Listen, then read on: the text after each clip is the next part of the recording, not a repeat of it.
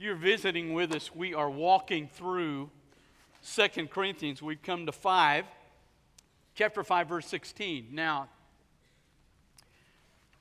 it's interesting what Paul says here. He's going to share a little bit of his testimony and the ultimate change in his life. Paul, you know, there are always certain people that sort of rise to the occasion. Somebody comes in, he, he seems immediately, you know, he's going to be the best salesman. Some people come in, he's six on the depth chart at quarterback, but after a little while, you realize, man, this guy can chunk the deal, and all of a sudden, he rises on the depth chart. Paul says that is exactly the way he was as a Jew. He grew up uh, totally Jewish, and he was committed to the idea of Judaism. As a matter of fact, he, uh, he becomes a Pharisee.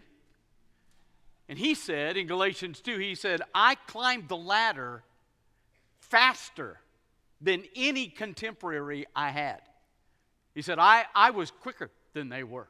He studied under the top rabbi of his day, and he becomes pretty renowned. It's real possible that while in Jerusalem as a young rabbi, he at least heard about Jesus and may have, in fact, seen him. But he knew about the miracles, he knew about Jesus' claims to be the Christ, to be the Messiah. He rejected all of that because he's committed to the idea that he loves God and he's going to honor him and he's going to work hard for him and he's going to do everything he's supposed to do as a Pharisee and as a Jew. He's so committed to that that he's okay with killing people that are not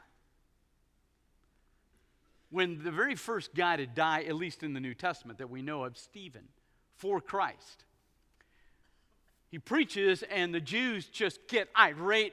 They take their jackets off and they lay them at his feet. So he guards them for the elite of Israel, the Sanhedrin. They take rocks and they chunk them at Stephen until he's dead. You say, well, how do you know he thought that was okay? Because the very next day, they give him documents and a large group of people who are Jewish police to say, look, the Christians have begun to flee Israel. Some have gone into Damascus. So you go up there, here your, here's your documents. You go up there, you get them, you bring them back home because the only way we're going to stop this is to kill it out. So he's okay.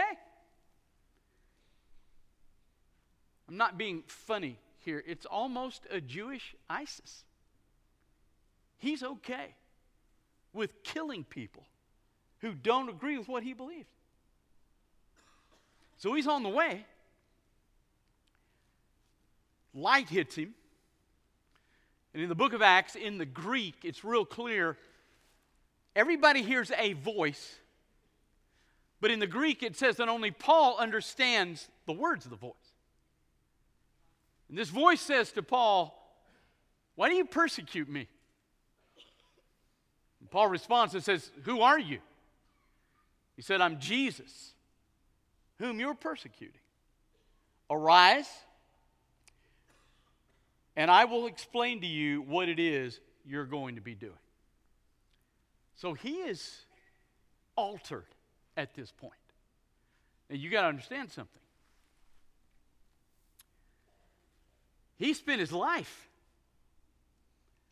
reading the Old Testament in the Hebrew, sharp, brilliant, that Jesus could not possibly be the Messiah. He's okay with killing people who think he is. And now he's discovered oops, this is wrong. So he spends three years away to try to work his way back through the scripture. He says that he came back and talked to Peter not to get Peter to okay his ministry, but to just get some facts down. Now listen to what he says in verse in, in chapter 5, verse 16. So we no longer, remember, he's been talking about the fact that these guys that are popping his ministry have been talking about how people look instead of what they are. He says, We don't look at anybody from the outside according to the flesh. We used to look at Jesus according to the flesh, but we don't do that anymore. He says, I used to look at Jesus. He's done nothing. He has no army. He's nobody. He's a Jewish peasant. He's below me as the rabbi of Jerusalem. He's way below me. I used to look at him as nobody, but I've come to realize that is completely wrong. Now, watch this. If anybody's in Christ, he is a new creation. The old things have passed away, new things have come. Now, it's going to explain that. God has reconciled all of us to himself through Christ and has given us the ministry of reconciliation. Now, listen to what he said. Okay? He says, I've changed my view of Jesus, and here it is that God, the creator of the universe, has reconciled us to him through Christ. Now, the idea of reconciliation is real clear. We have a broken relationship. You don't have to reconcile the relationship, it's okay. So, what he says is the world and God have a broken relationship. Now, he didn't believe that about himself. He believed he and God were okay, but now he's come to realize no, God and I are not okay. We have a broken relationship, and he is reconciling me, there's the grace of God, through Jesus back to himself. Now, that is a problem for us. It's a problem for all of us. It's not just a problem for him. It took him three years to reconcile and work his way through that understanding that it was the grace of God, not his effort. And the reason we even struggle with that because nothing else in our life is based on grace.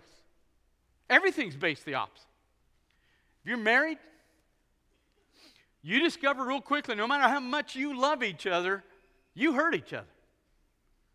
Husbands do and say wrong things, wives do and say wrong things. And the only way you have a good marriage, it's real simple. It's not that you're perfect. If you have more good times than you have bad times, you have a good marriage. If you have more bad times than you do good times, then you have a bad marriage. And most people divorce because there's more bad than good. It's how we do marriage. Nobody can be perfect. It's the same thing with parenting.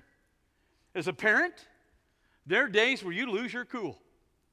You get upset, you get mad, you don't respond correctly to your children. There are days when your children are mouthy and disrespectful.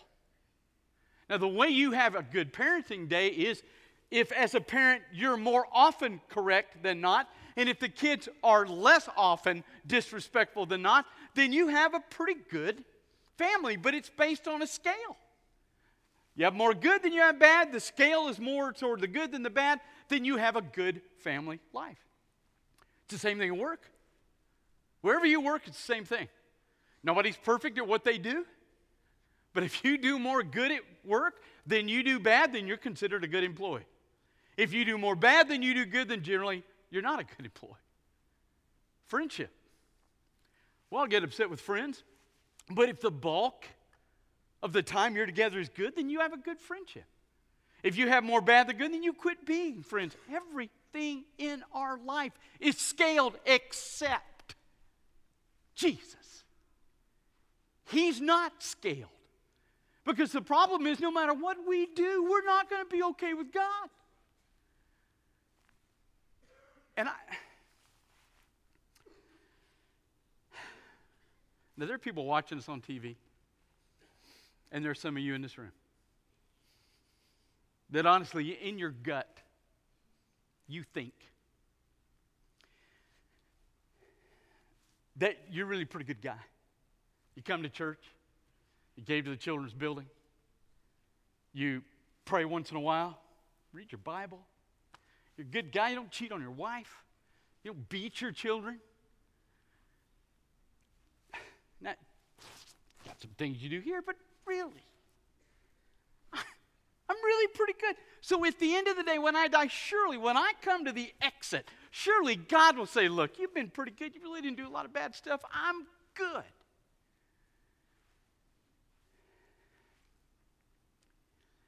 Can't do that.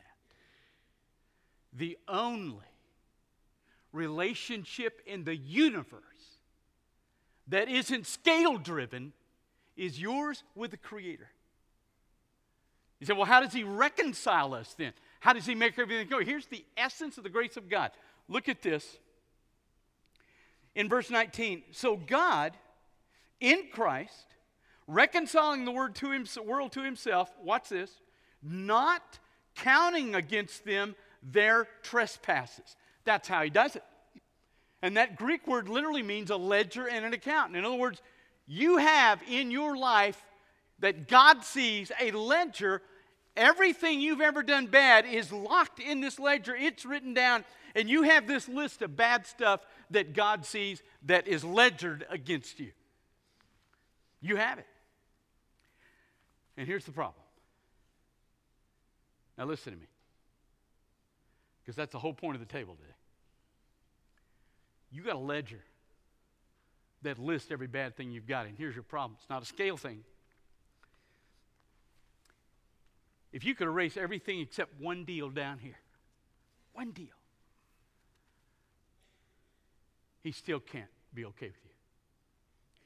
And here's the problem you face all of us have more than one deal, and listen, we can't fix it, and he can't ignore it. So, what do we do?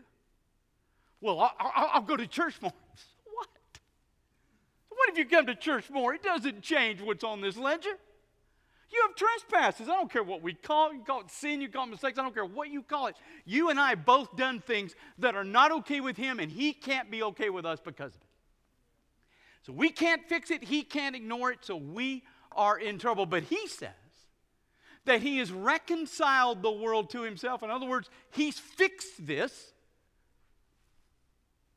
by not counting these trespasses against us. He has figured out a way to, in His grace, pull us to Himself, not by ignoring this, but by not counting it against us. Now, how do you do that? Here is the most profound. I'm going to say this without exaggeration. The most profound verse in the entire Word of God. Listen to this. Verse 20, before we get to it, he says, On behalf of Christ, then, we are elders, we, we are ambassadors, as God beseeching through us. We beg you on behalf of Christ, be reconciled to God. And here's the most profound verse in all of the Word of God. Here's how God does not count our trespasses. Who, talking about Jesus Christ, not knowing sin, became sin, or literally in the Greek, was made sin for us in order that we might become the righteousness of God in Him. Now, listen. I hear today from a lot of different people that Jesus Christ did not die on the cross for us, he died for the glory of God. And people say, God put Jesus on the cross for his glory. Let, let me explain something. That is the silliest statement in the universe. You and I do things for God's glory. You know why? Because we do things not for God's glory. God doesn't do anything for his glory because everything he does is for his glory. So he didn't put his son on the cross for his glory. It resulted in his glory, but he put him on the cross according to 521 for us. We're out here spitting in his face. And he's up there saying, You're filling up the ledger, and you can't change it, and I can't ignore it. So, I will fix it. He will take Christ, who he says knew no sin. Jesus came here and he died with two kinds of holiness. When he came here, he's got a holiness as God, and then he has a holiness he earns as a man. He comes up out of the baptism. He doesn't quit being God, but he quits depending on God, and he lived out his life just like you and I do trusting God and what God says. And in that, he said no to everything Satan asked him to do, and he said yes to everything God asked him to do. He died with no sin. When you look at the ledger of Jesus Christ from birth to the last hour at three o'clock, when he said, Into your hands I commit my spirit, when you go from his birth all the way to that moment and you pull up his ledger, there's not a mark anywhere on it. Which is why he knew no sin. And here's the statement I can't dig up. I don't understand it. I believe it. It's my hope. But I don't understand it. He was made sin for us. I don't know how this happened. But when Jesus at 3 o'clock says, In your hands I commit my spirit, you look at the ledger, ooh, it's changed. It does have sin on it. His ledger now has marks. They're all mine. And they're all yours. And they're all every person in the Brazos Valley and everybody in the world. All our sin, Jesus used the metaphor, I'm going to drink it. He says he became sin. God took everything and put it on the back of Jesus Christ. It took six hours. He dies from nine to three. Why six? Because seven is perfection and six is our number because we're short of perfection. It took six hours for God to dump and to fill up a perfect ledger with our failure. Which is why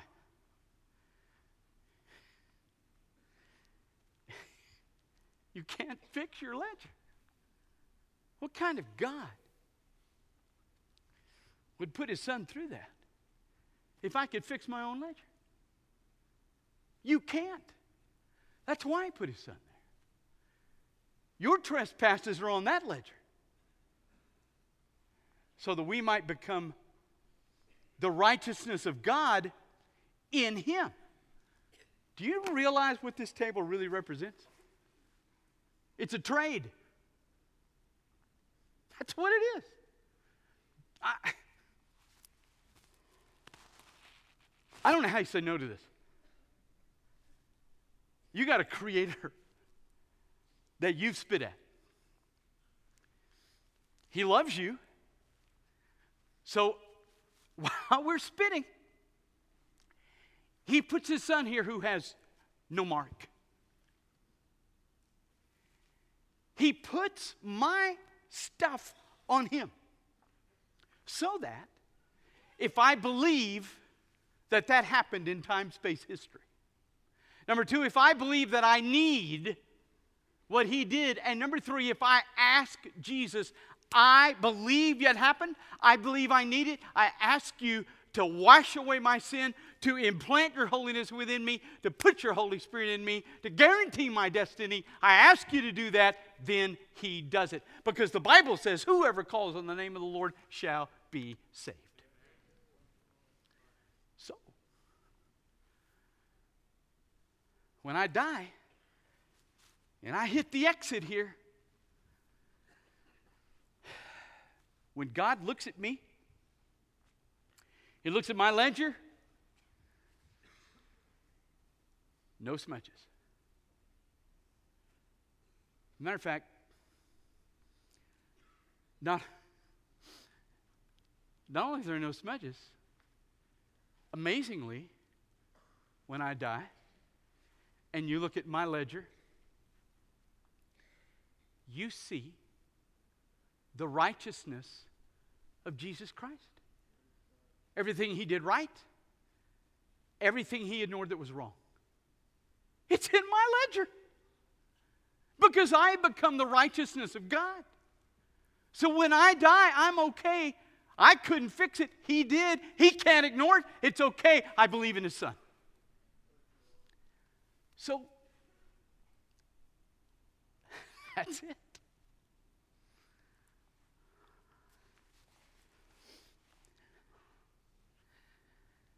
There's no other answer.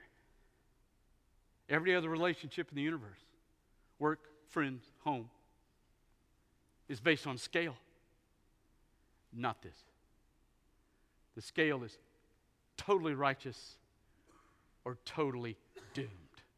Those are your options. Now, one last thing.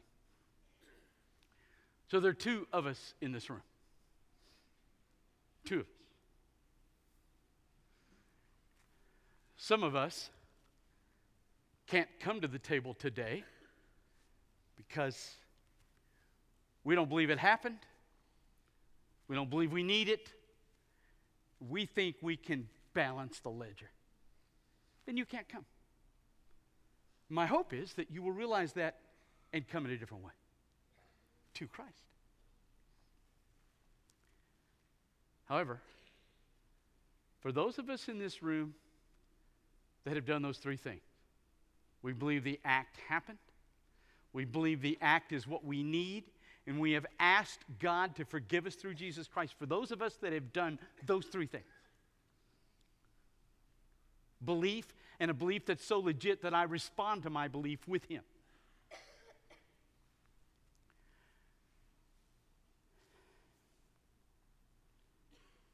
He has made us ambassadors as God through uh, from God, begging through us, and we beg you on behalf of Christ, be reconciled to God. We have been given the ministry, or literally in the Greek, the word of reconciliation. The word.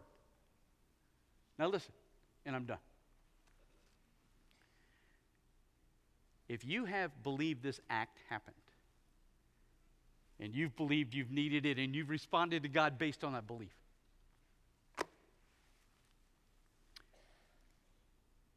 why are you still here? Why doesn't He just take us home?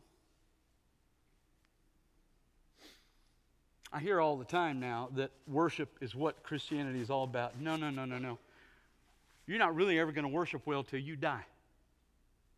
And you stand and you see him for who he really is, and until you really do that, you can't possibly worship at its fullest.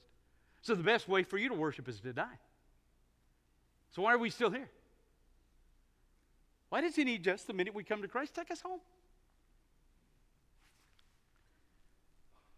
Because now that we have discovered the truth of this and embraced that truth, we now have a responsibility to be his ambassador and to breathe that truth to people in our communities that don't know it. That's our calling. That's what he says. Now, let's be honest today, okay?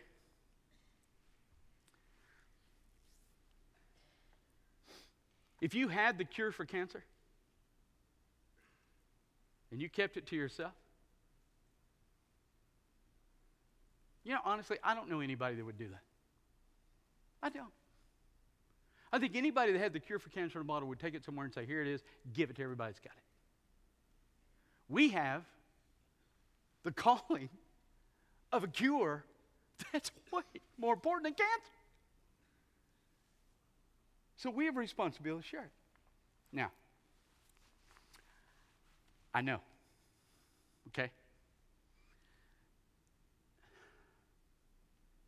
That you're scared to do that. So let me just lay this out.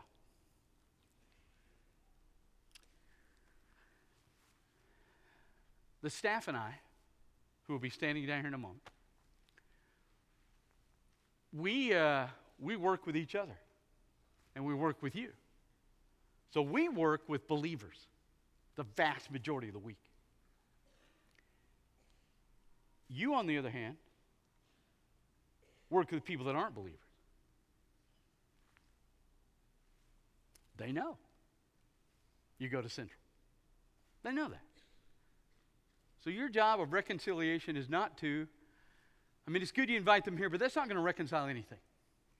Coming to listen to a short, bald guy yell at you is not going to reconcile anything. So, let me just give you a simple thing to do. Okay? Listen to, you stay where you are, but listen to this. So, being deeply desirous of you, we were well pleased to deliver to you not only the gospel of God, but our own souls, because you have become beloved to us. That's what Paul said to the Thessalonians in chapter 2, verse 8. So that's what you do. You do two things with those around you that do not know Jesus Christ. This is your ministry, this is your calling. You keep this to yourself, you misunderstand every purpose of the gospel for your life. It is not just so you can go home, it's so that you can take some other people with you. So, we do two things we love people and we give them the truth. Now, how do we do that? Let me just give you one suggestion, then I'm done. Now, you have to love them in this. You can't do this as a con job to get to the gospel. Okay? You got to love them. I would take somebody at my work out to lunch. I'd take them out to lunch and I'd sit down, and again, you can't do this to con them. You got to do this because you love them. I would sit down with them and just begin to ask them about their life. Where are they from? How'd they meet their wife? How'd they meet their husband? Tell me about your kids. Tell me about you, where you went to college. Tell me about what you did. Just because you love them, you engage into their life. At which point, you then, whether it's this lunch or another lunch, you then can share about your life. Born in Tennessee, grew up in the South, dad was in the space program. In the middle of dad transferring in that space program, I was listening to Billy Graham one night. I asked Jesus into my heart, and my life hasn't been the same since. Here's a little tract. Simple. Take and read that. That is what I did. It has altered my life. Just wanted you to know that. Hope we can have lunch again. Is that really that hard? I will say one thing make sure you give them a good tract. There's some really goofy ones out there that aren't from God, they're from below. So, but just give them that. Love them, which means when they need ministry, you deliver it. Whether they live a lifestyle you're okay with or not, because you understand you live that lifestyle, and the only difference between you and them is the reconciliation God gave you in Jesus Christ.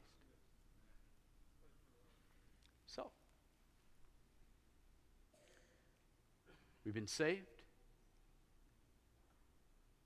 for an eternity there and a ministry here. Amen? Let's pray. Father, thank you I, I don't know how you did what you did with your son. But thank you because it's my hope. Father, for those in this room that it's not their hope, that their own activity is their hope, hit them hard this morning. That that won't work. And Father, for those of us that have embraced your truth, Thank you for our destiny. And until we exit, make us live out our ministry. I ask you that. In Jesus Christ's name. With your heads bowed and your eyes closed. Never met Jesus Christ. But you've realized, you know, I can't I can't balance the scale here. I want him to save me we will pray with you down here. We would be glad to do that. God's calling you to be a part of this fellowship as He speaks to your heart this morning. You come.